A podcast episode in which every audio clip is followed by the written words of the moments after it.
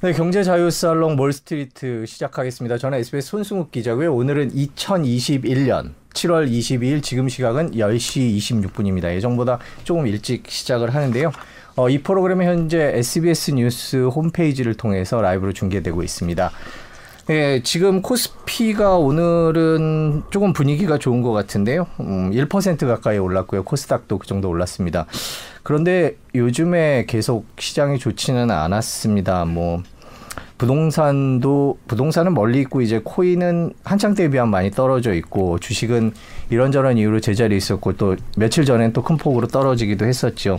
이제 투자자들의 마음이 편하지 않은 시기가 계속 됐었는데요. 이럴 때 어떤 마음을 먹어야 되고 투자에 대해서 음 어떤 자세로 임해야 될지 천천히 다시 짚어보는 시간을 마련해 볼까 합니다. 그래서 오늘도 음 대표적인 경제 전문가를 모셔서 얘기를 들어보겠습니다. 삼프로 TV의 김프로님 으로 통하시죠. 김동환 소장님 모셨습니다. 안녕하세요. 안녕하세요. 네. 네.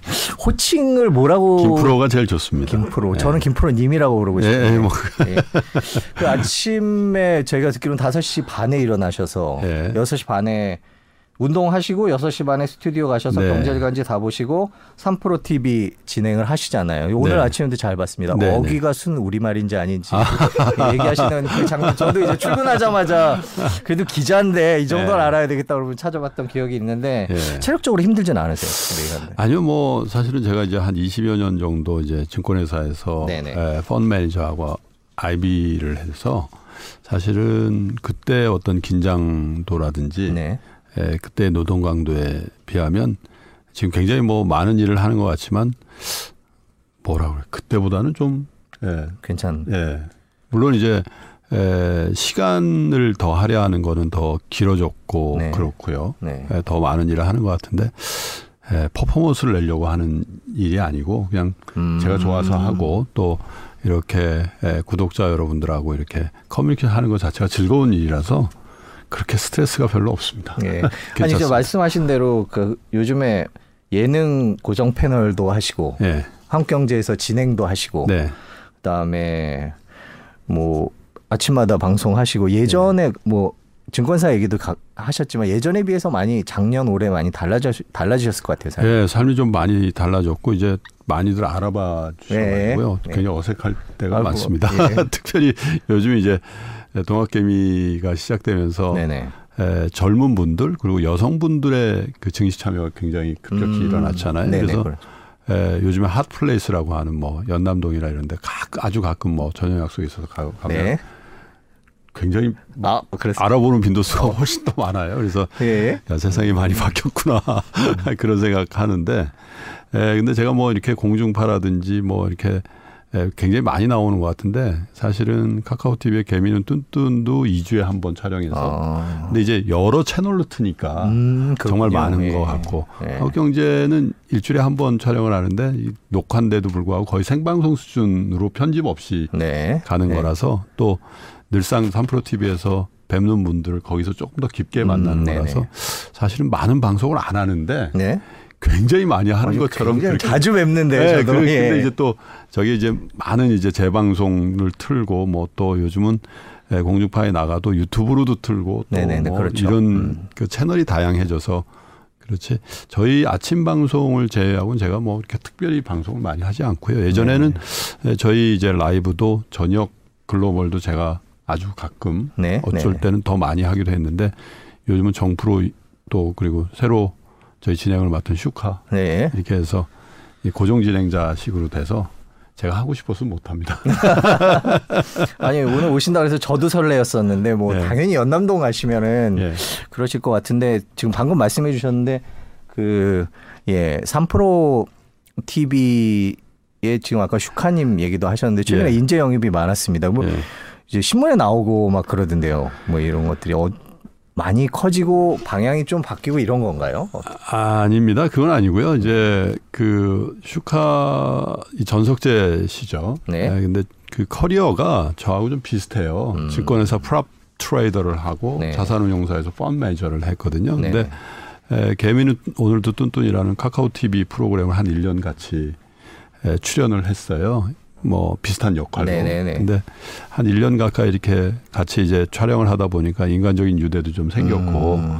아, 그리고 이제 에, 저랑 같이 하는 2프로 정프로가 천재잖아요. 방송 천재들이거든요. 네네. 제가 볼 땐 진짜 우리나라에 네, 정말 각자, 잘하십니다. 각자 예. 장르가 좀 달라서 예. 방송 천재들이고 예. 전문성도 되게 에, 높은 친구들인데 에, 이 매출을 하고 이, 이 살림살이에는 정말 잼뱅들이에요. 아, 방송. 그래서, 네, 그렇군요. 네, 그래서 예. 저희들 직원이 좀 있다 보니까 네네.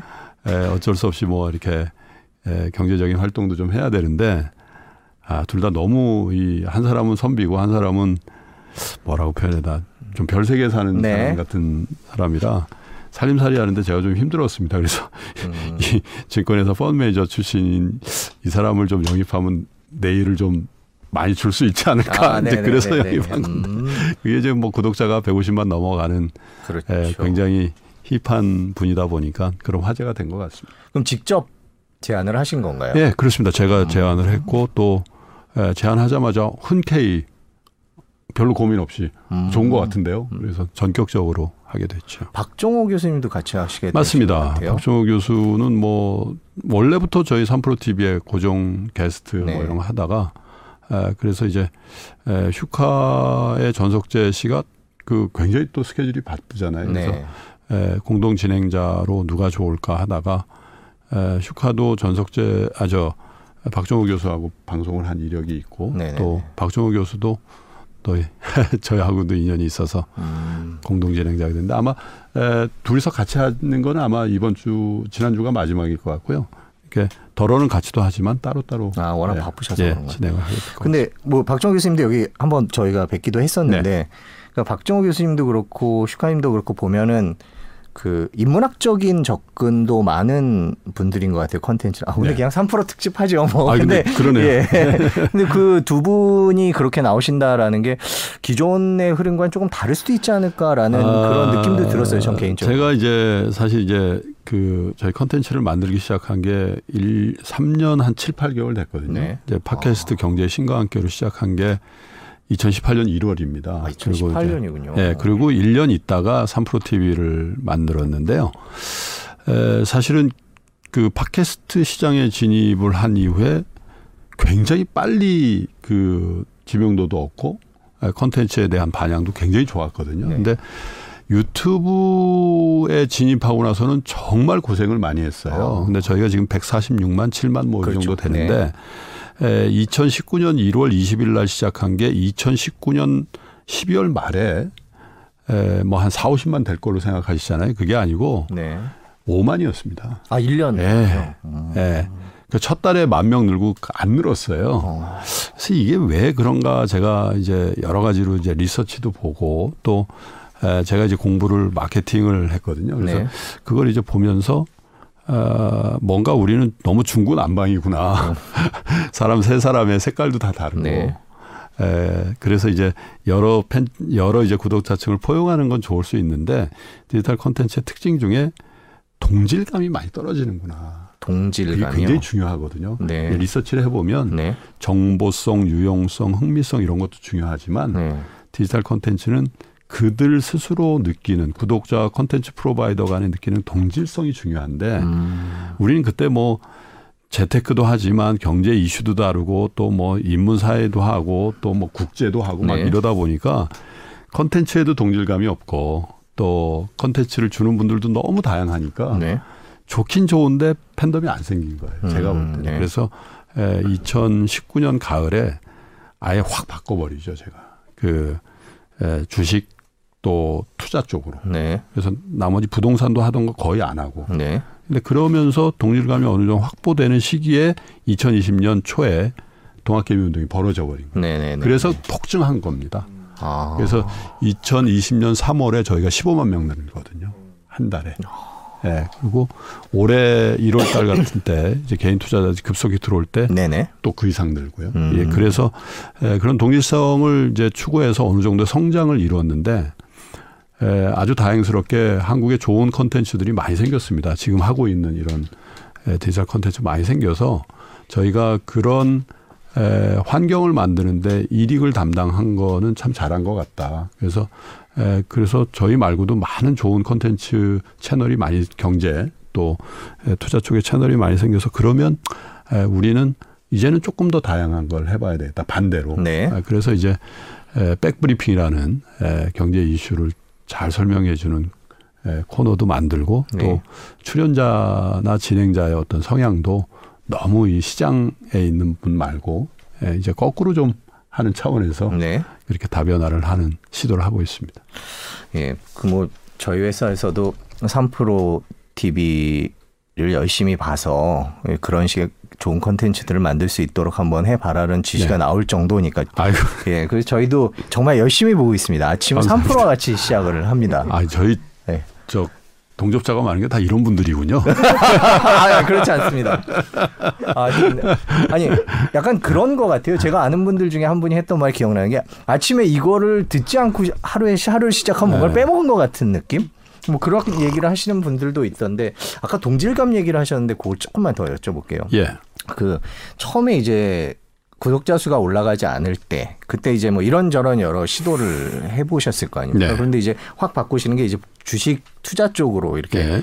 모았다라고 말씀하셨는데 그렇다면 그 말씀하시는 동질감이라는 건 뭐 부동산에도 관심 있고 뭐 이런 분들이 아니라 주식에만 관심 있는 분들로 집중하겠다 이런 뜻인가요? 그렇습니다. 이제 뭐 그 전에 이제 저희 프로그램을 보면 2%가 만난 사람들 뭐 네. 뭐 그래가지고 뭐 이 생활에서 만날 수 있는 분들 이렇게 해서 체험 같은 것도 하고 네. 또 아. 제가 뭐 인터뷰를 하는데 뭐 에, 에, 공정 경제는 뭔가 막 이런 걸 이제 주장하는 분도 네. 모시고 네. 뭐 주진영 예, 예. 대표 이런 분도 모시고 여러 가지 장르의 얘기들을 많이 했어요. 다양한 경제와 예, 관련된 예, 모든 얘기들을. 예, 그런데 에, 그걸 다 담아내기는 참 힘들겠구나라는 음. 생각을 했고요. 그 다음에 저희가 이제 처음에 에, 그 방송을 시작하게 된 동기가 과연 우리 사회에 정말 지혜 있는 사람들, 지혜 있으면서 커뮤니케이션이 제일 잘 되는 사람들은 누굴까라는 음. 고민을 많이 했거든요. 왜냐하면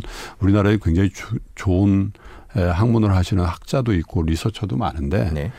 굉장히 제한된 분들이 SBS를 비롯한 공중파에 고정으로 출연하고 계시더라고요. 네네. 근데 이분들이 원래는 제 생각엔 굉장히 컨텐츠가 좋은 분들인데 에, 그렇게 소구력이 조금 조금씩 떨어지는 이유가 뭘까 해보니까 너무 짧게 인터뷰를 하는 거예요. 방송국이 좀 그렇죠. 네, 그래야 네. 이제 길게 하고 그분의 컨텐츠를 충분히 소화할 수 있는 시간을 줬으면 그분도 아마 준비를 철저하게 해갖고 나올 텐데 네. 준비는 많이 돼 있는데 한 3분 내지 5분 인터뷰를 하니까 네네. 네. 어차피 반복되는 일, 아이, 그 어차피 3분 동안 내가 그러니까 준비가 소홀해지는 것 음. 같아요. 그러니까 되게 컨텐츠가 좋은 분들이 아이 그냥 일상적인 방송을 하게 되는 음. 그걸 제가 좀 본 거거든요. 그래서 나는 어떻게 할까 생각하다가 가장 에, 열심히 에, 경쟁력을 유지하려고 노력하는 리서치가 어딘가 생각해 보니까 증권회사 리서치더라고요. 네. 왜냐하면 이게 40군데에서 네. 에, 분기마다 반기마다 뭐 해마다 랭킹을 매기잖아요. 네네. 에, 그걸로 연봉이 결정되고 그래서 학문의 깊이 넓이 이런 것도 중요하지만 계속 탑이 되려고 경쟁적으로 노력하고 있는 그 리서치, 그 컨텐츠가 어딨나 여의도에 있었다라고 생 음. 제 백그라운드가 여의도라서 더 그런 접근성이 네. 좋았습니다만은 그게 통했다고 보는데 이제는 이분들도 이제 굉장히 유명해져 가지고 네. 이제 공중파에도 많이 나오시고 많이 네. 네, 네. 그래서 그래서 이제 저희는 아 이제 한 걸음 좀 더 들어가 봐야 되겠구나. 그래서 이제 산업의 현장에서 네. 그 저희 가끔가다 댓글에 이런 분들이 있거든요. 업종 담당자 애널리스트가 막 설명하면은 네. 그거 아닌데요 하는 댓글들이 달릴 때가 있어요. 음, 오히려. 예. 그 현업에 있는 아, 그 업종에 계신 분. 예를 반도체 반도체 예. 그 베스트 애널리스트가 얘기하고 있는데 네. 삼성전자의 반도체 그 담당자가. 연구자죠. 예, 예, 예. 그러니까 개발 인력이죠. 예, 예. 아, 그건 어. 아닌데요. 다 맞는데 그건 아닌데요 하는 아. 얘기를 하는 경우가 있어요. 그래서 야, 앞으로 저런 분들도 좀 모셔야 돼요. 음. 근데 이제 에, 증권회사 그 리서치를 모시는 것만큼 용이하지 않습니다. 그냥 그 회사에 이제 그렇죠. 삼성전자 같은 뭐 홍보팀도 네. 거쳐야 네. 되고 거쳐야 네. 되고 거쳐야 네. 되는데 그래서 이제 그런 것들도 좀 해보고 싶기도 하고 음. 뭐그 여러 가지로 이제 에, 굉장히 일반화되어 있는 어떤 컨텐츠 시장에서 조금 다른 또 차별화를 해보려고 그게 또 우리 구독자들에게 저희가 해야 될 일이라고 생각하죠. 음, 네. 지금 뭐 댓글창에 김프로님 반가워하는 댓글들이 참 많이 나오는데요. 그 삼프로 TV를 통해서 스타들도 좀 많이 나왔던 것 같아요. 제가 네, 저는 네. 이제 이제 오건영 부부장님이신가요? 예, 그렇죠. 신하는 이렇게 승진을 안 시켜주는 것 같아요. 그런. 은행이잖아요. 그래서 은행, 은행, 예. 은행의 그. 예, 그 예전에 처음 나오실 때부터 그 예. 이번에 책도 보니까 추천사도 쓰신 거. 그 같은데. 책을 제가 만들었죠. 아 그러신가요? 예, 제 책의 기획자입니다. 아 그러시구나. 네. 아 예, 그렇군요. 많이 사시면 저도 좀 좋아집니다. 아, 예, 그렇죠. 예, 그그 그 책도 참 재밌게 읽었습니다. 인플레이션 시대 디플레이션에 대한 예. 얘기들이 리플레이션에 대한 얘기들이 나오고 뭐 재밌게 읽었는데 그런 분들을 이제 모시고 이제 또 같이 또 책도 내시고 이렇게 하는데 어떤 식으로 그런 출연자분들을 오건영 부부장 같은 경우는 이제 그 재작년에 네. 다른 출판사에서 책을 낸 거를 출판사에서 저에게 연락이 와서 홍보를 좀 부탁했었어요. 아, 네. 그래서 책을 보내달라 그래서 책을 읽고 있는데 네. 그 책이 참 내용이 좋을 뿐더러 네. 문체가 어디서 많이 본 문체예요. 그래서 보니까 제 페북 친구더라고요. 아, 네. 네 오건영 부부장이 이제 계속 매일 아침마다 에세이를 쓰거든요. 어, 네. 페북의 국제금융에 대한 네. 패드의 어떤 정책 이런 걸 쓰는데 그러고 나서 보니까 페북 친구라서 점심을 한번 하자고 점심을 제가 대접을 하면서 네. 얘기를 들어보니까 굉장히 신박한 음. 아이디어도 아, 설명 너무 잘하세요. 네, 그래서 네. 방송을 한번 해보자 네. 한번 했는데 네. 역시 반응이 오더라고요. 그래서 이제 글로벌 위기 시리즈라고 편성을 이제 시리즈로 하게 됐고 그러면서 이제 뭐 진짜 낭중지출하는 얘기를 하잖아요. 네. 네. 네. 숨기려고 해도 숨길 수 없는 네. 존재감이 이제 막 드러나고 그래서 이제 에, 작년에 저희가 이제 부의 대이동이라는 책도 네. 내고 어. 이제 그 프로그램을 만들었는데 부의 대이동이라는 책이 에, 작년에 올해 책에 선정이 될 정도로 히트를 했어요. 음. 그래서 올해는 이제 부의 시나리오라는 책을 하고 지금은 뭐 아마 우리나라에서도 아마 패드에 관한 한 가장 순발력 있고 가장 깊이 있고 그리고 커뮤니케이션이 잘 되는 네네네. 리서처가 돼 있죠. 음. 그래서 그분 외에도 뭐 여러분 너무 좋아하시는 염승환 아, 지금 그렇죠. 이사입니다. 예. 그때는 차장이 처음 시작하실 때 차장이셨죠. 차장, 부장, 이사 정말 조, 네. 초고속 승진을 하고 6개월에 한 번씩 승진하고 있는데 염승환 이사라든지 네. 뭐 박세익 전무도 뭐 네. 어쨌든 저와 인연이 음. 있는 분이고 또 누가 있을까요? 아 박병창 부장이라고 아, 요즘에. 네. 요번에 강의를 염승환 이사님과 같이 네, 뭐, 같이 했는데 네. 예, 저는 박병창 부장한테 굉장히 그 의미를 두는 게 25년 차 영업맨이거든요. 네. 에, 사실은 에, 박병창 부장이 들으면 기분 나쁠 수도 있어요. 근데 저하고 굉장히 막역한 사이니까 네. 25년 차 영업부의 부장은요. 네. 매우 잘 나가는 분은 아닙니다. 아, 네. 예, 네. 증권회사의 어떤 그 예, 진급이나 이런 걸 봤을 때. 예, 진급이나 예, 이런 걸 봤을 때. 예. 그래서 이제 예, 어떻게 보면 예, 그런데 제가 그 박병창 부장을 만났을 때, 야, 뭔가 이 안에 더 펼쳐야 될 일이 음. 그런 지혜가 있는데, 그게 발현이 잘 안 된 것 같다라는 생각을 굉장히 했거든요. 음. 그래서 저희 프로그램에 나온 지 한 1년 가까이 됐는데, 요즘엔 어쩌면 그 그냥 방송 이렇게 출연자로서라기보다는 선생님처럼 이렇게 네네. 그리고 에, 일가를 하죠 보면 예. 그냥 예. 쌓아놓고 있지 않고 하고 싶은 얘기 일가를 해버리니까 네 네. 그 어떤 그런 카타르시스 줄것 음. 같아요. 그래서 어 박병창 부장의 그 매매 기술이라는 책과 네. 강의가 지금 제일 핫합니다. 아. 아. 정말 도움이 그리고 제가 댓글들 후기 같은 거 다 보거든요. 네네.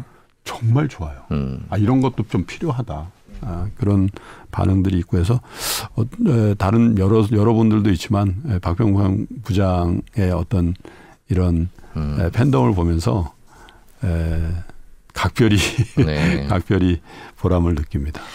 그럼 다른 출연자분들은 어떻게 그때그때 섭외를 하시는 건가요? 아니면 에, 제가 원래는 거의 daily base의 출연자 섭외를 했었어요. 네, 그러니까, 네. 매일 방송을 하시니까 네. 현안도 매일 있고 시, 시성을 더 네. 강조를 했는데, 근데 이제 프로그램이 많아지다 보니까 그렇게 도저히 못 하겠더라고요. 그래서 에, 주간 단위 캐스팅을 하고요. 아, 주간 단위로. 예. 다만 이제 에, 전주 말에 그 다음 주에 이제 게스트들을 섭외를 하는데. 예.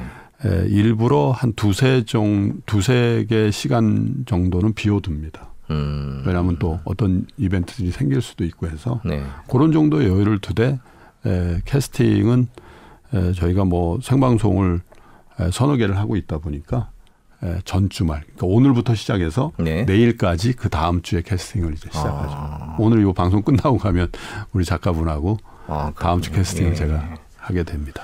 네, 저희 제작진의 집중도가 어느 때보다 높은 것 같습니다. 지금 네, 열심히 듣는데 자 이제 구독자 146만, 147만 이렇게 계속 성장 중인데 다음 목표가 있다면 어떤 게 있을까요? 뭐 요즘에 이렇게 주식 공부, 교육 이런 쪽으로도 많이 더 가는 그 무슨 목표가 정확히 있는 건 아니고요. 네. 에, 그냥 좀 도움이 됐으면 좋겠습니다. 네. 실제로. 네.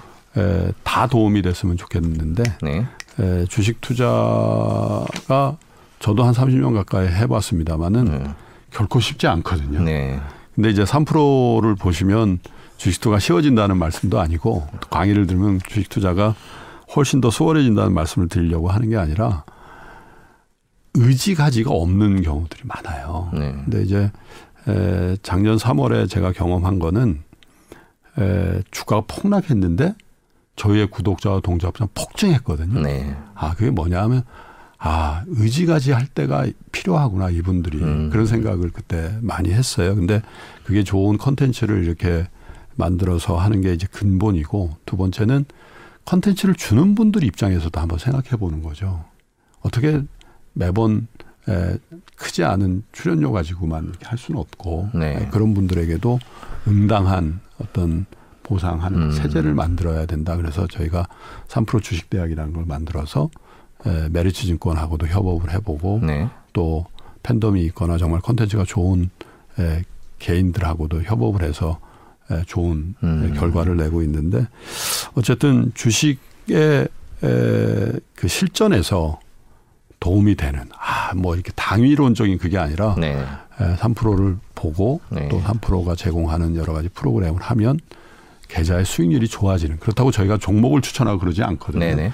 그러니까 내공이 깊어지고 네. 수준이 높아져서 결국은 그게 에, final 에, line에 들어가면 네. finish line에 들어가면 에, 승자가 될 수 있도록 할 수 있다는 어떤 그런 자신감을 심어주는 게 저희 컨텐츠 제작자의 입장에서 예, 앞으로도 계속 예, 자그마한 목표기도 하고 소망입니다. 예, 실제로 종목을 찍어주시지 않더라고요. 근처까지만 가시더라고요. 네. 예, 보다 보면 항상 이렇게 근데 이제 도움이 됐으면 하신다고 말씀을 해주셨으니까 이제 도움이 될 얘기들을 조금 네. 해보겠습니다. 원래 이제 투자 전문가이시기도 하니까. 예. 자, 요즘에 지난해 장을 경험하신 분들은 작년에 계속 쭉뭐 약간 부침이 있었지만 계속 올라왔고 올 초에는 특히 뭐 어마어마한 경험들을 다 했었는데 지금 상황이 그렇지 않고요. 뭐 올뭐 인플레이션이 어떻다 계속 올해 이제 상반기에 힘들었고 최근 며칠 전에 뭐 미국 장은 또 훅 떨어져 갖고 깜짝 놀라신 네. 분들도 있고요. 이게 뭐 동학개미 서학개미들의 다 지지를 받고 계신데 이럴 때는 어떤 마음을 먹으라고 얘기를 해주고 싶으세요? 많이 지쳐 있죠. 근데 그 지금 우리 지수가 오늘 정확히 얼마인지 모르겠습니다. 네. 3,300 약간 아래에서 네. 지금 움직이고 있는데 어쨌든 사상 최고가에서 한 2, 3% 정도 떨어져 있는 네. 거죠. 그죠? 가보지 않은 그러니까 어려운 얘기를 하면 전입니다. 한 번도 다이 밟아보지 않은 그 시장을 경험하고 있는데 네. 우리 투자자 여러분들 중에 상당수는 아우 왜 이렇게 춥냐 음. 이렇게 하는 거죠. 물론 이제 대표 종목인 삼성전자라든지 하이닉스라든지 또 현대차라든지 이런 에, 우리 개인 투자자 여러분들이 급속도로 투자를 늘렸던 게 네. 굉장히 좋지 않은 퍼포먼스를 네, 내고 그렇죠. 있기 때문에 그런 것도 네. 있습니다만은 에, 그거보다 더 큰 건 뭐냐면 기대와 현재 장 상황이 괴리를 보이고 있다라는 네. 거거든요. 그죠? 근데 왜냐하면 에, 작년 3월 달에 사신 분들은 그냥 자연스러운 리바인, 리바운드를 다 즐기신 거고 네. 올해 1월에 대거 또 들어오신 분들은 정말 참다 참다 참다 네. 지금이라도 해야 그렇죠. 되겠다고 그게 증거가 있어요. 1월 4일 날 그러니까 네. 하루 쉬잖아요. 네. 그리고 주말을 보내고 그때 아주 예탁금이 폭증을 하고 네. 개인 순매수가 폭증을 네. 해버리거든요. 그러니까 그 심리를 이렇게 가만히 제가 이제 컨텐츠를 많이 하니까 보면 정말 그, 그 연휴 기간에 결심을 하신 것 같아요. 연초고. 연초에 네. 내가 올해는 진짜 남보다 주식에서 내가 해야 되겠다. 그러고 나서 주가 올랐잖아요. 네. 그러고 나서 에, 선도했던 주식들이 최대 15% 이렇게 코렉션을 당하니까 예, 이제 그런 건데 음. 근데 이제 그런 생각이죠. 그럼에도 불구하고 다우, 나스닥, S&P, 코스피, 코스닥 다 사상 최고거나 코스닥은 20년 만에 최고치거든요. 네. 그래서 에, 이 순간에도 수익을 내는 분들이 분명히 있다라는 증거잖아요. 그게 그죠? 근데 여러분들이 갖고 많이 갖고 있는 종목이 소외될 수 있습니다. 네. 소외될 수 있는데 그 회사가 과연 지금 사도 여러분들이 다시 살 수 있는 회사를 들고 있는지에 대해서만 생각해 보시면 될 것 같아요. 갖고 있는 회사를 네. 얼마나 믿을만 네. 믿을 수 있느냐. 그래서 저는 네. 이제 이제 그런 생 예를, 예를 좀 들어드리는데 만약에 에, 정말 하늘에서 선물이 나서 나한테 5조 10조라는 돈이 있을 때 네. 어떤 유의 회사를 창업하고 싶은지 한번 생각해 보시라고. 음. 예, 건설 회사를 창업하시겠습니까? 호텔을 창업하시겠습니까? 면세점을 만드시겠습니까? 반도체 회사를 만드시겠습니까? 음. 아니면 카카오 네이버 같은 플랫폼을 만드시겠습니까? SBS 같은 방송사를 만드시겠습니까? 네. 네. 그게 투자죠. 네, 그리고 정말 그 창업자와 함께하는 그 마인드로 그 회사를 투자해야만 네, 흔들리지 않고 갖고 있을 수가 있거든요. 음. 근데 예, 저도 그런 경험을 많이 합니다. 저도 주식 투자를 합니다만은 이 방송을 딱 끝내고 나갔는데 이런 경우가 있거든요. 제가 제일 많이 갖고 있는 종목이 한 10%까지 올랐다가 네. 그 순간에 다시 마이너스 5%돼 있는 경우가 어, 있을 네. 수 있죠. 네. 그럼 제가 저도 인간이라서 아 그거 왜 해가지고 아 그걸 보고 있었으면 제가 10% 플러스에 팔았다가 네. 5% 마이너스 다시 샀으면 제 부가 얼마나 늘어요. 전 그런 생각 매일 해요. 예. 근데, 네. 근데, 네. 근데 사실은 예, 그게 어떻게 매번 반복될 수가 있겠어요. 네. 그래서 저는 저의 일을 하는 겁니다. 저의 방송을 하고 이런 좋은 프로그램에서 초대해 주시면 와서 방송을 하는 거죠. 그게 저의 본업이고 본진이기 때문에 저의 돈은 제가 믿는 유능한 경영자와 성실히 일하는 그분들에게 맡겨둔 거거든요. 근데 그분들이 태도를 바꿨거나 그분들이 내 기대에 미치지 못하거나 내가 속았다는 생각이 들면 빨리 회수하고 빨리 팔아야죠. 네. 근데 여러분들이 투자하고 있는 그 회사의 임직원들이 우리를 속였는지 혹은 여러분들의 기대에 못 미치는 데서 냉정하게 생각해 보세요. 그런 회사라면 지금이라도 손절이든 익절이든 하셔야 되죠. 음. 근데 그런 게 아니다. 업황이 그렇고 또 이 회사는 분기 실적이 계속 잘 나오는데 어떤 분기에 좀 미스한 거죠.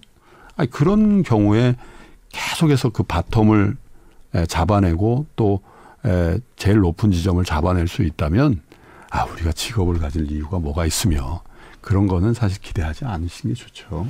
그래서 동업자의 마인드로 동업자 주식을 마인드. 투자하는 게 네. 결국은 오래 투자하시는 거고 그게 여러분들의 계좌를 살찌우는 일인데 지금 굉장히 힘드신데 제가 이런 말씀을 드립니다. 결국은 29년의 경험으로 보면 그 방법밖에 없다라고 생각합니다. 음, 뭐 어떻게 타이밍을 잡고 이런 거는 네. 사실상 그렇죠. 힘든 거죠. 네. 그 최근에 이제 아까 1월 얘기도 하셨지만 1월에 사신 분들 중에는 이제 계속 반년째 마이너스인 분들도 있고 음. 그냥 예금이나 적금할 걸 계속 태우면서 네. 이렇게 네.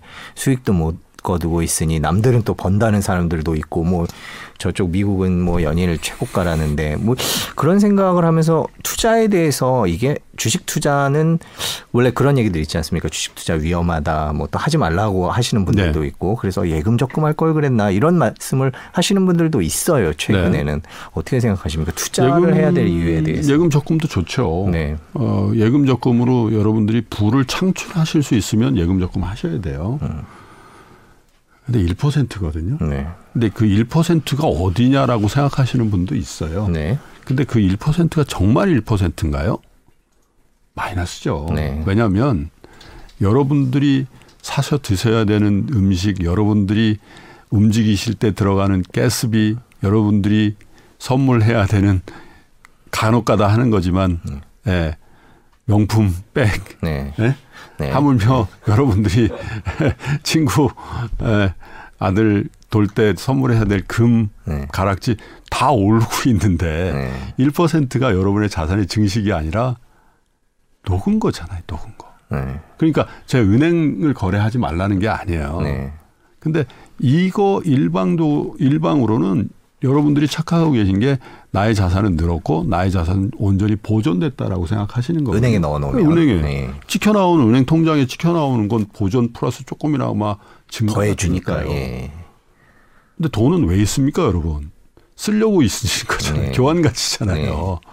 근데 상대방은 더 많이 올라 있는데 그게 뭐냐면 아까 제가 제품을 말씀드렸잖아요. 서비스를 말씀드렸죠. 네. 그보다 더 큰 게 있죠. 자산 가격이죠. 자산 음. 가격. 금 얘기도 말씀드렸습니다마는 음. 자산 가격 상승의 추세가 쉽사리 꺼지지 않을 겁니다. 왜냐하면 음. 자산 가격을 규정하는 건 뭡니까?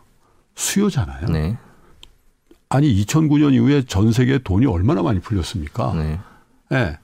그 돈이 많이 풀린 거를 후유증이 있어서 잘 어떻게 해결하려다가 2020년에 그거보다 몇 배의 돈이 다시 풀렸단 말이죠. 네.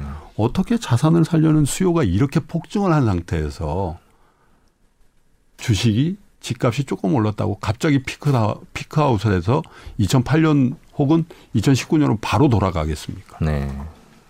만약에 그런 상황이 되면 전 세계가 공항 같은 상황이 오지 않겠어요? 그래서 에, 은행을 거래하는 건 좋은데 부자가 되고 자산을 증식시키려는 적극적인 마인드가 있는 분들은 좀 제거해 보셔야죠. 음. 어렵습니다. 투자, 주식 투자. 던질 투자라고 제가 말씀드리잖아요. 네. 던지는 게 어렵겠습니까? 쌓는 게 어렵겠습니까? 이게 훨씬 쉽죠. 세상에 어려운 일을 해야지 그렇죠. 보상이 있게 돼 있죠. 네. 잘 하는 게 저희의 숙제입니다만은 음. 하셔야 됩니다. 투자는. 네. 네. 지금 댓글에 맥 XXX님 이게 뭐 뭐의 약자일까요? 저는 왜 맥도날드가 생각나죠? 네. 맥XX님이 CMA도 은행 예금과 비슷하게 보시나요? 이렇게. CMA가 은행 예금에 비해서 좋은 거는요. 음. 아, 그 언제든지 에, 투자에 나설 수 있는 준비가 되어 있는 자금이거든요. 음, 네. 에, 하루를 맡겨도 에, 작지만 고정 이자를 주면서 에, 은행 은행 예금이라는 건 에, 1년 혹은 2년, 3년 이렇게 묶여야 되거든요. 근데 정말 내가 투자 기회가 있어서 이 돈을 찾으려면 중도에 에, 상환하는 중도에 에, 찾는 그 수수료를 은행에 내는 네, 해지를 해야 되니까 예. 그죠? 그러니까 사실 저도 에, 자금을 잘 묶이지 않습니다. 음. 왜냐하면 언제 급변동이 일어날 수도 모르는데 1년을 묶이는 거하고 언제든지 찾을 수 있는 요금을 예금 혹은 CMA 같은 유동성을 관리하는 계좌와의 그 수익률 갭이요. 네. 거의 의미 없어요. 네. 1년 묶는데 예를 1% 주는데 예를 들면 매일 찾을 수 있는 건 0.3, 0.4 준단 말이죠. 네. 그 0.6을 더 그리고 차액에 대해서 또 세금 내잖아요. 네네. 그 그렇죠. 그 미미하지만 네. 그래서 음. 에, 지금은 사실 장기간에 걸쳐서 그 자기 돈을 묶어 놓는 거는 굉장히 리스키하다고 봅니다. 저는. 네. 네. 그 프로님께서는 미국 투자 얘기를 많이 미국 주식 얘기를 좀 해주셨던 거 네. 기억을 합니다. 근데 이제 뭐 그런 분들도 있어요. 이제 아무래도 한국이니까 예. 한국 사람이서 한국에 살고 있으니까 한국 주식에 대해서 더 잘 알 수 있지 않느냐 미국에 있는 주식은 좀 멀지 않느냐 네. 이런 얘기를 하시는 분도 있고 뭐 아니 그래도 미국 경제가 뭐 이렇게 얘기하시는 분들도 있고 어떠십니까 미국 주식의 장점이라 그럴까 미국 주식이 올라가는 이유를 이렇게 얘기하거든요. 네. 미국 기업, 미국 경제가 좋고 미국의 혁신 기업이 많이 모여 있고 미국은 투명한 회계 제도를 갖고 있으니까 다 맞는 말씀이에요. 네. 에, 그런 것들이 미국 주식을 2009년도부터 지금까지 12, 13년 동안 추세적으로 올리고 있다. 네네. 근데요, 저는 다른 면이 있다고 보거든요. 투자자의 합리성이 고양되면서 미국 주식으로 몰리는 거예요. 네. 투자자의 합리성은 어디서 나올까요? 정보의 광범위한 유통이죠. 음. 네. 평등한지는 모르겠으나 평등에 가까울 만큼 정보가 잘 환류되는 그런 세상이 됐죠. 네. 뭘 통해서 저희가 하는 에, 이른바 디지털 컨텐츠를 통해서 무료로 예전에는 펀드 매니저들만 네. 예전에는 애널리스트들이나 기업의 내부자만 갖고 있던 정보들이 굉장히 평등하게 음. 그죠 정보의 비대칭성을 엄청나게 음. 혁신적으로 깨고 있잖아요. 정보의 비대칭성이 깨지면 합리적인 가격 결정 구조가 생기거든요. 네. 그런 거죠. 전 우리나라를 포함한 전 세계 투자자들에게 정보의 비대칭성이 깨지면서 합리적인 투자 결정을 할 확률을 훨씬 높이고 있죠. 네. 미국 사람들도 마찬가지고. 그러면 한번 보세요. 우리나라의 시가총액은 전 세계에서 1%좀 넘는 수준이란 말이죠. 네. 우리가 여기서 나고 여기서 공부하고 여기서 벌어서 여기서 소비를 한다고 해서 여기다가만 투자해야 된다는 게 합리입니까? 비합리입니까? 예전에는 법으로 규제했고 네. 할 방법이 없었기 때문에 안 한 거죠. 지금은 HTS 틀면 또 MTS 틀면 바로 할 수 있죠. 아, 그럼요. 우리 시간에도 할 수 있습니다, 네. 요즘. 거기다가 미국 주식이라서 미국 사람만 더 잘하는 그런 세상이 아니잖아요. 네. 예를 들어 제가 뭐 상표를 얘기해서 뭐 합니다만 네. 글로벌 하니까요. 제가 이런 얘기를 많이 하거든요. 제가 주말에 코스트코에 쇼핑하러 가죠. 네. 애플 핸드폰으로 친구하고 스타벅스에서 만나는 약속을 해요. 네. 제 밑에 신발을 보니까 나이키예요. 네. 저희 집사람 옷은 룰루레몬이에요. 네. 그 사는 거는 코카콜라예요. 네. 그러면 지금까지 거명한 그 글로벌 네. 대기업들에 대해서 미국 사람이 배타적으로 우리한테 우리보다 훨씬 더 정보가 많을까요? 그렇지 않죠. 우리도 쓰고 있고 네. 특별히 제 미국에서 3년 동안 살아봤습니다. 미국 사람들이 저는 리서치 리포트를 읽는 걸 본 적이 없거든요. 아, 예. 근데 우리나라 국민들은 지금 3%나 이런 컨텐츠 통해서 미국의 지역 여는 총재 이름까지 다 아시잖아요. 아, 대단하게 네. 지식들이 카시카리가 누군지 뭐 예? 매판지 비둘기판지 다 아시죠. 그 이런 나라가 없다니까요. 네. 그러니까 합리성이 고양되면 될수록 음. 미국 시장으로 갈 수밖에 없는 상황으로 가요. 왜? 전 세계의 50% 이상의 시가총액을 차지하고 있고 제가 말씀드린 것처럼 예, 투명한 회계, 혁신 기업이 많고 그렇잖아요. 네. 그래서 제가 걱정인 거는요. 음. 에, 저희가 뭐 다 한 건 아닙니다만은 3, 4년 동안에 우리 투자자들의 어떤 그 합리성을 굉장히 고양하는 그 추세에 들어가 있잖아요. 네.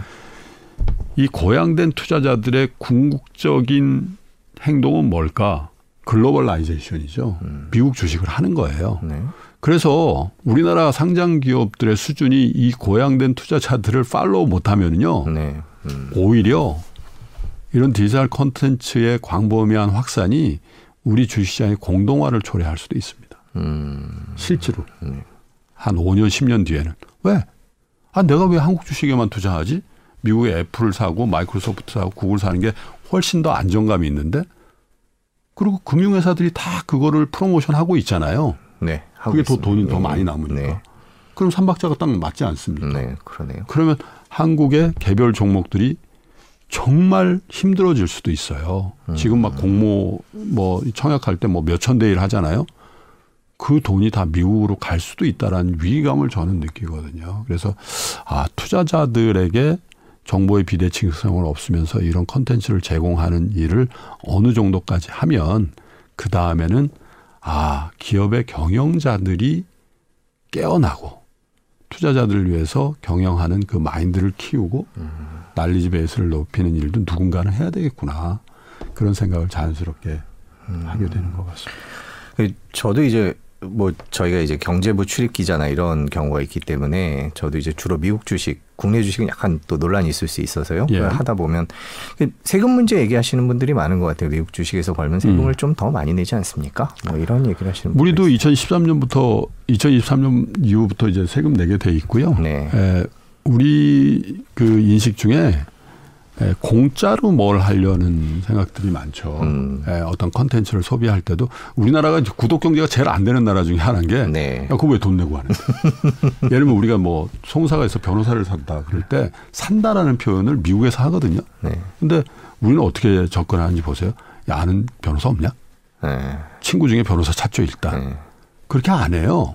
대체로 어떻게 하면 누가 그 업, 이, 이 송사에 대해서 가장 정평이 있는 변호사냐. 네. 그건 지불할 생각을 갖고 시작하는 거거든요. 음. 지인을 찾는 거는 지불 안 하거나 싸게. 네.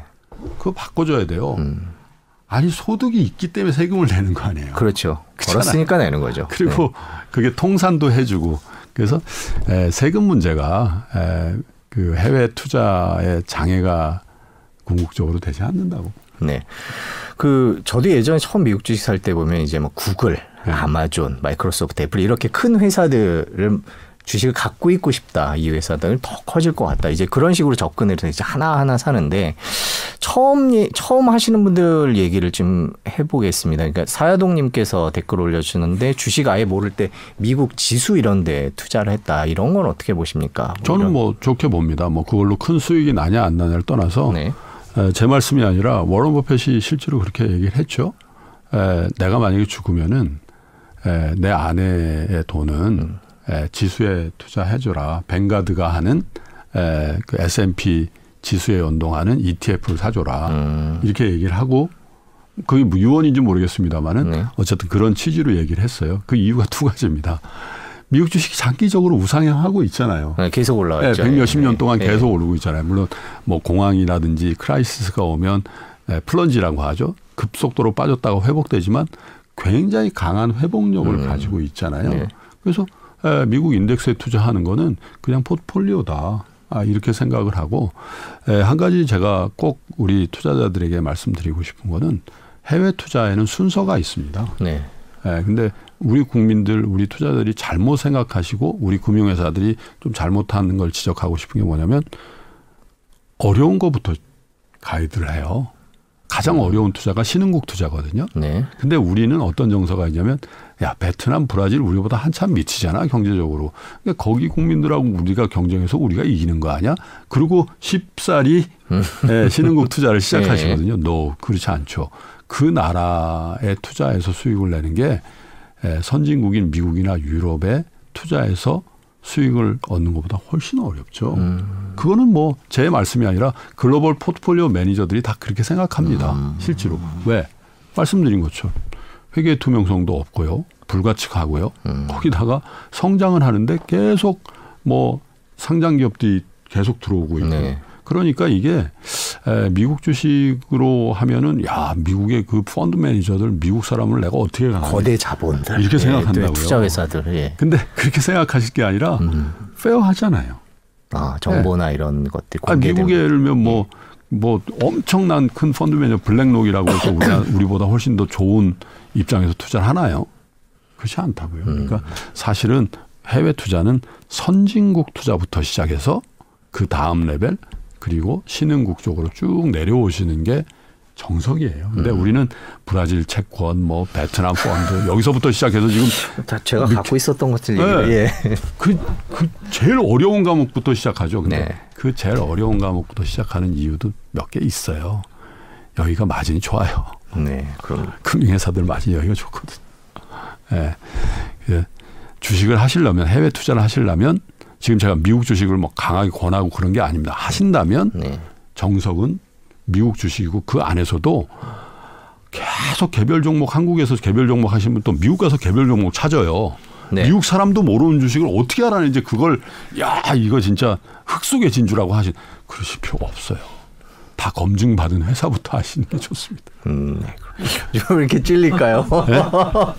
흑석의 진주 얘기할 땐 더 찔리는데 개인 저기 소장님도 투자를 계속 하고 계실 네. 텐데요. 네. 뭐 조금 더 말씀이 뭐 종목은 나오 저희도 이제 얘기를 네. 하진 않습니다만 개인 투자자로서 하반기 이제 7월하고 20일 정도 지났는데 네. 올 연말까지 되게 뭐 어떻게 될지 참 궁금하기도 한데요. 뭐 지금 저 우리나라도 코로나 이제 4단계 네. 상황이고요. 그런 상황이라서 올해 어떻게 될까 궁금한데 올 하반기에 혹시 눈여겨보고 계시는 섹터나 뭐 어떤 흐름이나 이런 아 근데 제가 뭐 전망가가 아니기 네. 때문에요. 뭐 제 제 포트폴리오나 이런 건 극히 개, 개인적인 판단이고 네. 제가 에, 시장을 전망하거나 어떤 개별 종목의 어떤 그 미래에 대해서 얘기하지 않습니다. 네네. 근데 그냥 뭐 저가 생각하는 건 그렇죠. 에, 구조적으로 성장하고 있는 회사가 전과는 다르게 매우 높은 진입 장벽들을 만들고 있죠. 음. 아, 예, 예를 들면 예전에는 에, 미국의 독과점이라는 게 정유업체였고 그 다음에 이제 자동차 회사였고 네. 이랬잖아요. 네. 근데 지금 독과점 이슈에 걸려 있는 회사들을 보시죠. 뭐죠? 구글, 구글 마이크로소프트, 또 마이크로소프트, 네. 또 페이스북 혹은 뭐 애플 이런 네. 회사들이잖아요. 과연 다른 플레이어가 구글을 대체할 수 있을까요? 다른 플레이어가 마이크로소프트를 다른 플레이어가 애플의 아이폰을 또 애플의 아이 애플이 만들고 있는 생태계를 생태계를 예. 그들끼리의 경쟁이죠, 사실은. 음. 그죠? 그럼 우리도 마찬가지지 않겠나. 음. 우리 우리 증시에서 구조적으로 성장하고 있는 회사들이 굉장히 valuation은 높고 비싸요. 음. 근데 과연 다음 달에 카카오를 누군가 대체할 수 있을까? 음. 다음 달에 네이버를 대체하나? 우리나라의 top tier 게임 회사들 갑자기 누군가 그죠? 네. 근데 그런 쪽에서 생각을 좀 해볼 필요성이 있다라는 생각은 음. 들고요. 에, 두 번째는 에, 세상이 변화하는 어떤 축선이 뭔가. 음, 네. 제가 항상 에, 좀 있어 보이려고 이런 정의를 하거든요. 주식 투자란 세상 세상의 변화와 나와의 건강한 긴장 관계를 유지하는 거다. 이렇게 저는 개념해요. 네. 아, 세상 어떤지 모르고 난 개별 기업 재무 제표만 봐도 돼. 이것도 방법론인데 네. 그렇게 버틸 수 있는 분은 많지 않을 거예요. 음. 그래서 근데 세상이 어떻게 변한가? 일단 우리 기후가 어떻습니까? 지금 아열대, 아열대, 열대라고 다, 다 그냥 동의하시잖아요. 네. 네. 종로에는 비 오는데 강남엔 쨍쨍한 날도 많고 그리고 예를 들면 미 서부의 시애틀 같은 데가 45도까지 올라가는 일이 없, 있고 막 홍수가 나서 유럽에 몇백 명씩 이런 일들이 굉장히 다발하죠. 네. 옛날에도 있었지만 빈도가 굉장히 높아지죠. 그런 증거들을 보면서 아 기후 문제, 환경의 문제 음. 이런 거는 추세겠구나. 네. 근데 구체적으로 바이든 행정부가 들어오면서 파리 기후 협약에 다시 재가입을 하고 유럽 수준의 어떤 환경 정책을 내세우고 네. 있고 시진핑의 중국도 거기에 발을 안 맞추면 탈락되는 거잖아요. 음. 세계 3대 블록이 다 그 정책을 강하게 드라이브를 거는 원년이 2021년이에요. 네. 전혀 그렇지 않았습니다. 트럼프 때는 오히려 퇴보했거든요. 네, 탈퇴했었죠. 파리 기후협약에서. 예. 그러면 글로벌 자금이 어디로 갈까? 거기다가 ESG라는 화두가 있잖아요. 네. 그러니까 개별 종목, 개별 산업별로 등락은 있으되 이 친환경, 사람의 안전, 건강 이런 거에 대한 그 어떤 투자는 추세를 이루지 않겠나. 네, 개별 산업이나 개별 종목은 네. 여러분들의 판단의 몫입니다만은 세상이 이렇게 변해가고 있는데 예, 편승하면 음. 어떨까 그런 생각으로 저는 뭐 투자를 좀 하고 있고 그렇습니다. 예, 그 말씀해 주신 것들을 지금 다시 생각해 보면 결국 우리가 지금 가고 있는 방향이 있으니까 그 방향을 한번 생각해 보고 공부를 해 보고 그래서 그걸 예측해서 그 분야를 들여다보자는 네. 말씀인데 갑자기 궁금해지는 게 지금 말씀해 주시는 거 얘기들을 저희가 접하려면 신문도 뉴스도 열심히 봐야 될 것 같고 네. 책도 봐야 될 것 같고 그런 걸 뭐 이렇게 외교 그러니까 경제 분야 뉴스만 보는 게 아니라 정치 외교도 봐야 될 것 같고 뭐 환경 문제 같은 경우에는 이제 주로 사회면에 나오니까 여러 가지 공부를 해야 될 게 되게 많다는 생각 들고 아까 뭐 기업 분석만으로 못 버틴다고 말씀하셨지만 네. 기업도 좀 들여다 봐야 될 것 같고 네. 공부를 어떻게 해야 될까요?라고 물어보고 싶다는 생각이 좀 듭니다. 그 어떤 분은 이제 집중적으로 공부하는 분도 계시잖아요. 시험 볼 때 보면. 네. 근데 이제 투자의 관점에서는 집중도도 중요하지만 루틴을 만드시는 게 중요한 거예요. 루틴이요? 루틴. 네. 네. 그러니까 정기성이죠. 계속 하시는 게 중요한데 습관처럼요. 네, 습관처럼. 그래서 제가 갖고 있는 루틴을 소개를 해드리면 네. 저는 아침에 어떤 경우라도 종이 신문을 봅니다. 아. 네, 최소한 네개 이상을 보려고 하는데 야, 네 개를 어떻게 다 보냐. 근데 하도 오랫동안 봤기 때문에 하나 보는데 5분이 넘지 않아요. 이렇게 음. 슬슬 넘기면서 제 눈에 들어오는 어, 이게 이런 걸 느끼거든요. 예전에는 신문을 보는데 굉장히 오래 걸렸는데 지금은 방송 전에 한 20분 동안 축축축축 보면서도 그, 그게 전체가 딱 들어오는 네. 걸 느껴요. 근데 그 전체라는 게 어떤 특정 기사도 있지만 어떤 인물의 동정 그리고 그 밑에 있는 광고 예. 어떤 음. 회사들 어떤 제품이 광고 지면을 더 많이 차지하고 있는가 이것도 되게 음. 중요한 음. 정보거든요. 예, 그래서 에, 종이 신문을 에, 좀 봤으면 하는 그거를 특히 젊은 분들에게는 그 루틴을 좀 만드시기를 다만 이제 좀 조심하셔야 될 거는 어떤 특정한 종이 신문만 계속 보시면 그 논점에 그냥 네, 그럴 네, 수가 네, 있으니까 네, 네, 섞어 주셔야 돼요. 그게 네. 우리나라도 그렇고 미국도 그렇고 예를 들면 뭐 워싱턴 포스트만 계속 보면 그 논점에 사로잡힐 수가 있거든요. 뭐. 그래서 큰 실수를 하기도 하니까 음. 약간 논점이 다른 신문을 아이 보기도 싫어 이러, 지 마시고 보기도 싫은 걸 하셔야 돈을 벌잖아요. 그래서 좀 음. 섞어 주셨으면 좋겠고 그걸 보면서 이런 오해를 하세요. 아, 그걸 보면 insight가 딱 생겨 가지고 투자해서 돈을 버신다. 거기서 끝나면 안 되고요. 네. 신문을 보거나 어떤 땅에서 투자 아이디어가 확 들어올 때가 있어요. 네. 어, 이게 이렇게 올랐어? 거기서 멈추지 마시고 만약에 그런 생각을 하시면 전문적인 방송이나 저널이나 이걸 찾아서 또 보세요. 음. 또 증권사 리포트도 다 홈페이지에 가면 다 있잖아요. 네네. 네. 그걸 읽어보시고 한 걸음만 더 나가 보세요. 그러면 예를 들어 그 이슈가 반도체였다. 네. 투자 insight가 반도체 관련된 기사서부터 시작됐다. 네. 그러면 여러분 카톡이나 여러분 전화번호를 보시면 삼성전자, 하이닉스나 일하시는 분들이 분명히 걸려요. 네. 이 방송 보시는 분들 정도라면 네. 아니면 직접 없으면 한 다리 건너도 되고 네. 전화해 보는 거예요. 야 음. 이거 있는데 실제로 그래? 그런 정도까지 투자를 하시면 아마 투자해서 내가 어휴 어떻게 할 줄을 모르겠다 낭패 봤다 이런 경우는 굉장히 줄이실 거예요. 음. 왜? 그 풀 프로세스를 하신 거거든요. 음. 그렇잖아요. 네. 그 차를 사실 때 예를 들면 딱 어, 디자인 좋은데 뜩 사셨을 때하고 가성비가 얼마고 중고 가격이 얼마고 연비가 얼마고 그죠? 네. 이런 걸 다 감안했을 때 어떤 분이 성공 확률이 높을까요? 대부분 차 살 때는 그렇게 신중하게 고려를 제가 항상 그런 거잖아요. 예. 2천만 원짜리, 3천만 원짜리 차 살 때는 시승도 하고 그리고도 안 사시잖아요. 뭐 끝까지 고민을 하죠. 엄청 개인적으로 뭐 리베이트 없어 이런 얘기도 예. 하잖아요. 근데 2, 3천만 원, 2억, 3억 투자하실 때는 그냥 뭘 그렇게 그래서 절대 서둘리지 않으셔도 돼요. 제가 항상 드리는 말씀이지만 주식은 네. 하늘의 별처럼 많고요. 하늘의 별이 10배가 됐어요. 네. 미국 주식도 있고 지금 중국 주식도 이렇게 됐잖아요. 몇년 네. 사이에. 네. 그러니까 그리고 그 주식이 제가 살 때를 딱 기다리고 있다가 내가 살려고 할 때 팍 도망간다고 막 이런 생각하지 마세요. 그 음. 아무도 관심 없습니다. 네. 그 여러분들이 그냥 느긋하게 하셔도 되고 철저히 나눠서 사시기를 음. 권해드려요. 하루에 다 사시지 마시고. 네. 네. 그래서 사자마자 올라가면 기뻐할 일이 아닙니다. 네. 어떤 분은 사자마자 상 먹었다고 막, 막 이러시거든요.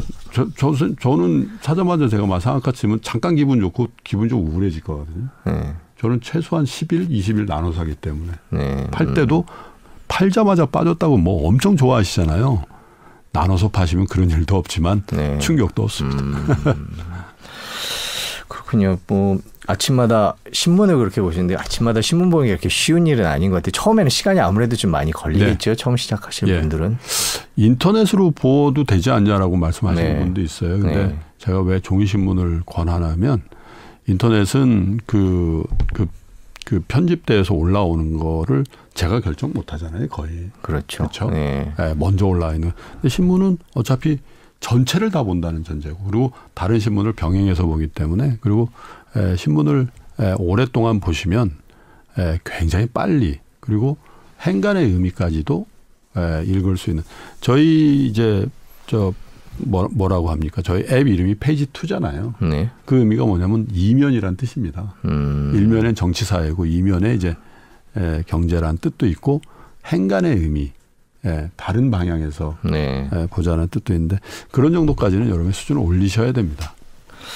그 투자 얘기를 조금만 더 여쭤보고 싶으면 8월 9월에 뭐 빠질 거라는 얘기도 있고 뭐 이런 얘기하면 이제 현금을 더 보유해야 된다. 음. 이제 트레이딩에 관한 약간 얘기를 좀 여쭤보고 싶은 것 같은데 그렇게 좀 어느 정도는 현금 비중을 늘리는 늘려야 된다라고 하시는 분들도 있고 아 그냥 오래 갖고 있으면 되지 그 네. 샀다 팔았다 면 타이밍 못 맞춘다 이런 어느 쪽그 그 저는 이제 네. 애초에 투자를 그 단계별로 하라고 저 권해드리거든요. 그게 네. 뭐냐면 첫 단계가 자산 배분이에요. 자산 배분. 네, 자산 네. 배분. 네.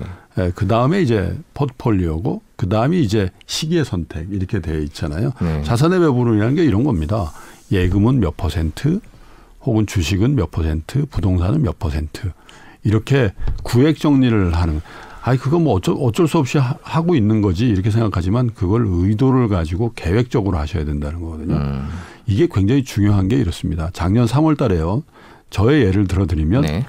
제가 부동산에 한, 한 20, 주식에 한 50, 그 나머지 에, 뭐 예를 들면 에, 뭐 지분이라든지 혹은 뭐 금융상품에 네. 30 이렇게 투자하고 음. 있었어요. 네. 근데 주가가 반절이 됐잖아요. 네, 그러면 빠져서. 그때 당시에 저의 자산의 배분은 어떻게 되냐면 예금이나 부동산은 절, 전혀 빠진 게 없거든요. 네. 그러면 주식이 반절이 됐으니까 이게 50%가 아니라 30% 가까이로 빠졌잖아요. 네. 그러면 아 저는 이렇게 생각하죠. 어, 상대적으로 부동산과 예금의 비중은 올라갔고 주식의 비중 은 한 달 만에 그냥 반절이 됐으니까 네. 아이 배분 비율을 내가 정정해 줘야 되겠네. 네. 왜? 애초에 내가 무슨 계획하에서 그렇게 배분을 해놨을 거 아니에요. 네. 근데 갑자기 제 생각은 전혀 반대로 그렇게 돼버린 거죠. 네. 그러면 예금을 헐어서 주식을 채우는 거예요. 음. 다시 50, 50%나 50%까지. 예. 그 부분까지. 네. 실제로 그렇게 했겠죠. 네. 왜? 예금 이자는 그대로 나오고 있으니까요. 네. 언제든지 또 찾을 수 있는 예금으로 돼서 집을 팔 수는 없잖아요. 네. 이렇게 했단 네. 말이죠. 그럼 다시 반등을 했죠. 네. 엄청. 근데 지금은 그러면 만약 그 상태로 유지됐다면 예금, 부동산, 주식의 배분비는 어떻게 됐을까요? 주식이 훨씬 커졌겠네요. 주식이 70% 이상 됐겠죠. 네, 그죠? 50%로 채웠는데 훨씬 올랐잖아요. 음. 갑자기 예금 이자를 뭐 10%안 줬을 거 아닙니까? 네. 그러면 어떻게 하냐? 아, 이게 타당한 정도의 조정, 이, 그 음. 배분비의 조정이라면 갖고 있는 거고요. 음. 야, 이거 과도한데. 네. 그러면 좀 줄이는 겁니다. 예. 네. 다시 음. 예금이나 혹은 다른 자산으로 배분비를 조금 줄이, 늘리고 주식을 좀 줄이고 그런 정도를 하는 거고요. 큰 편, 큰 그림에서의 자산 배분 전략을 그렇게 하는 거고 두 번째는 아까도 제가 예를 들었습니다. 아, 고점에 딱 팔아야 된다 그 강박을 갖고 계신데 저는 29년 동안 제가 하나 여러분들보다 좋은 투자 습관이라고 하면 그런 거에 대한 욕심을 버렸어요. 음. 그래서 저는 매도를 하는 기준은 딱 세 가지라고 제가 말씀드린 실제로 그렇게 하거든요. 첫 번째는 제 목표한 수익률을 얻었을 때 그건 동업에 성공한 거잖아요. 네. 두 번째는 제 생각이 잘못됐다고 제 스스로 인정할 때 그게 손절이든 익절이든 세 번째는 이거보다 훨씬 더 좋은, 좋은 투자 기회를 발견했는데 제가 동원할 현금이 없거나 음, 네, 네. 그랬을 때 파는 거예요. 음. 네. 이세 가지만 에, 팔, 판다고 하면 매매가 많이 있을 수가, 수가 없어요. 없겠네요. 예. 네. 그러니까 매매를 통한 고민도 매매를 많이 안 하면 고민이 그만큼 없어지죠. 네. 또한 가지는 장 중에 내가 딱 고점에서 팔아가지고 저점에서 사겠다는 미련을 버리면 어떻게 되냐. 그냥 시간 정해놓고 하시는 거예요. 음. 네, 그래서 한 가지 노하우를 말씀드리면 강세장일 때 사실 때는 아침에 한 10시경에 사시고요. 네, 올라가니까. 네, 네. 강세장이니까. 네. 이게 악세장이라고 생각하면 오후 2시 반쯤 사시고요. 네. 팔 때는 거꾸로 하시고. 네. 그렇게 하나 하루 종일 보고 하나 네. 별 차이가 없다는 걸 알아냈고요. 저, 저 저의 경우에는 네. 차라리 그 시간에 딴 일을 해서 네. 네. 자기 이 휴먼 캐피탈을 더 올리는 게 네. 훨씬 더 부가가치가 있다고 생각합니다. 아니면 네. 수수료를 주고 잘하는 사람한테 시키세요. 음. 아, 종목은 잘 못 고르는데 매매는 잘하는 친구들이 있거든요. 그 친구한테 저도 일부는 그렇게 합니다. 음. 그냥 이거 팔아주려고. 음. 그러면 온라인으로 하는 수수료보다 10배 내야 되거든요. 네. 10배 주는 거죠. 음. 잘 팔고 사주는데요. 뭐. 그럴 수도 있고요. 그렇군요. 너무 많은 실전 얘기를 들어서 그 제가 아는 회사 다니는 분은 근무 시간 중에 주식 투자가 안 된다 그래서 점심 시간에만 한다고 하시는데 뭐 오래 하다 보니까 점심 시간에 하든 아침에 하든 끝날 때 하든 비슷하다고 그렇죠. 얘기는 하시더라고요 네, 보니까 네, 네. 뭐 그런 것도 다 편하게 살수 그 투자를 하실 수 있는 방법이 아닌가 싶습니다. 저희가 경제자유 살롱이라는 걸 표방을 하고 있는데요. 소장님 나오셔서 경제적 자유에 대한 생각을만 여쭤보고 오늘 벌써 지금 거의 한 시간 됐거든요. 아 예. 저희 지금 이 기세라면 저는 그냥 두 시간도 할 수 있을 아유. 것 같습니다. 근데 너무 재밌게 잘 듣고 있는데. 어쩌다가 이렇게 뭐 개인적인 얘기만 이렇게 하고. 아닙니다. 네. 지금 저희가 너무 듣고 싶은 얘기가 그걸 텐데 경제적인 자유다. 그거는 어떤 기준이 있을까요? 에, 뭐 굉장히 추상적인 거죠. 그렇죠. 근데 네. 이제 아주 현실적인 거는 저 이렇게 표현을 해요. 에, 돈 때문에 자기에 대한 투자를 에, 원치 않게 줄이거나 네. 에, 자기가 케어해야 될 가족이나 정말 귀중한 사람과의 인연을 훼손시키거나 그러지 않아 되, 않아도 되는 상황 이 기본적으로 경제적 자유죠. 야 그런 경우가 있겠나? 많죠. 에, 예, 우리나라의 에, 대부분의 불행한 송사, 뭐 이혼 이런 것들은 대부분 경제적인 문제 때문에 벌어지죠. 네. 경제적인 자유가 없거나 에, 자유를 얘기하기 어려울 정도로 힘든 그런 분들이 많습니다. 네. 그래서 근데 그 자유가 주는 그 희락, 희락이라고 표현하죠. 쾌락, 즐거움 네. 이런 게 아, 그냥 소비하면서 느끼는 그 뭐 이런 거하고 굉장히 많이 다릅니다. 네. 네, 그래서 에, 꼭 투자를 통해서든 혹은 에, 여러분들의 본업을 통해서든 각자의 스케일에 맞는 경제적인 자유를 추구하시고 꼭 그렇게 되시길 바라서 제가 책에 이렇게 간혹 서명을 해드릴 때 꼭 부자 되세요라고 써서 네. 드리는데 에, 저의 경우도 한 10여 년 전에 네. 에, 뭐 그런 경험을 했어요. 그러니까 네. 뭐냐면 아, 이 정도의 자산이면 내가 가난에 처할 가능성은 별로 없겠네. 네. 근데 그거는 왜 그런 생각을 하냐면 아, 나의 어떤 소양이나 에, 경제적인 지식, 뭐 투자에 관, 가, 관련된 저의 마인드 이런 것들이 지금 자산을 감안해서 아, 괜찮겠네. 이런 겁니다. 그러니까 네. 절대적인 규모도 중요하지만 그걸 매니지 할 수 있는 여러분들의 능력과 결부시켜서 말씀드리는 음, 거거든요. 네. 아무런 소양이 없는데 엄청난 부가 있다? 우리 주변에 많잖아요. 아, 그 사람 거지 됐다는데? 뭐 이런 네, 많이 그렇죠. 하잖아요. 표현이 예. 좀 그랬나요? 네. 하여튼, 하여튼 네. 그 변동성을 줄일 수 있는 그 소양, 그죠? 조금 조금씩 축적해 나갈 수 있는 능력 그런 것들을 감안해서 경제적 자유의 수준을 여러분들이 결정하셔야 되는데 에, 경제적 자유가 있는 상태가 부가적으로 저에게 주는 거는 이건 것 같아요. 되게 좋은 계획을 세울 수 있는 겁니다. 아, 바로바로 바로 그냥 해결하는 게 아니라, 아, 그럼 나이 60대는 뭘 하지? 나이 70대는 음. 뭘 하지? 나의 next generation은 뭘 하면서 사는 게 좋지? 이런 생각들을 하게끔 하는 게 경제적 자유거든요. 굉장히 어떻게 보면 에, 삶의 차원이 좀 달라지게 하는 음. 에, 그런 고양된 어떤 에, 상태 이게 이제 경제적 자유인데 어렵죠. 근데 음. 어렵지 않습니다. 라고 제가 이제 말씀드리는 게 에, 학창 시절에 공부를 열심히 해서 여러분들이 원하는 대학에 가는 것보다 여러분들이 마음 먹고 경제적 자유를 얻는 그 트랙으로 가서 경제적인 자유를 얻으실 확률이 훨씬 더 큽니다. 예. 네. 왜? 이거는 커트라인이 있는 거잖아요. 이건 정원이 있는 거거든요. 네. 학교는. 네. 합격, 불합격에 정원이 있고 커트라인이 있는데 음. 경제적 부는 정원 없어요. 네. 네, 여러분들이 그냥 예, 비교하는 마음만 조금 내려놓으면 모든 분들이 다 경제적인 자유를 누릴 수가 이론적으로는 있잖아요. 가능성이 훨씬 높은 일이니까 차근차근 에, 마인드를 에, 정립하시고 에, 경제적 자유를 향한 여러 가지죠. 뭐 소비를 좀 줄여야 되고 뭐 여러 가지 얘기가 있습니다만은 이제 그런 트랙으로 올라타시면 에, 가능성이 훨씬 높고 결혼하신 분이라면 부부가 합심해서 하시면 그 가능성이 훨씬 더 에, 높아질 거라고 제가 확실히 말씀드립니다. 네, 고맙습니다.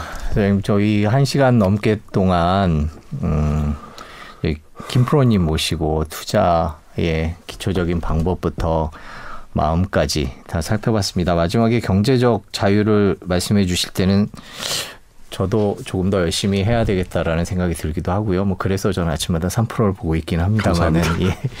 하여튼 어, 이 방송을 보시는 모든 분들이 그렇게 음, 조금 더 아까 말씀해 주신 것 중에는 뭐 자산 배분을 얼마나 잘 하느냐 이런 얘기도 많이 해 주셨습니다. 주식이 떨어져도 예금에서 돈을 빼서 주식을 살 때구나 이렇게 생각할 수 있는 그런 자신감 있는 포트폴리오를 갖고 계시다면 훨씬 더 요즘 같은 장이 버티기 좋지 않을까라는 생각을 해 봅니다. 당장 저도 이제 F 형지 꺼내놓고 앉아서 이제 어떤 식으로 배분이 되어 있는지 살펴봐야 되겠다는 생각이 드는데요. 오늘 저희 뭐 들으신 부분도 있고 못 들으신 부분도 있을 텐데요. 어, SBS 홈페이지나 몰스트리트 홈페이지에 가시면 오늘 들은 내용 다시 저희가 잘 정리해서 다시 올려드리도록 하겠습니다. 오랜 시간 감사합니다. 3프로TV 김프로님이라고 네. 소개해드려야 네. 되는데 김동환 소장님 긴 시간 동안 같이 했습니다. 함께해서 고맙습니다. 네, 감사합니다. 감사합니다. 시청해주신 여러분 고맙습니다.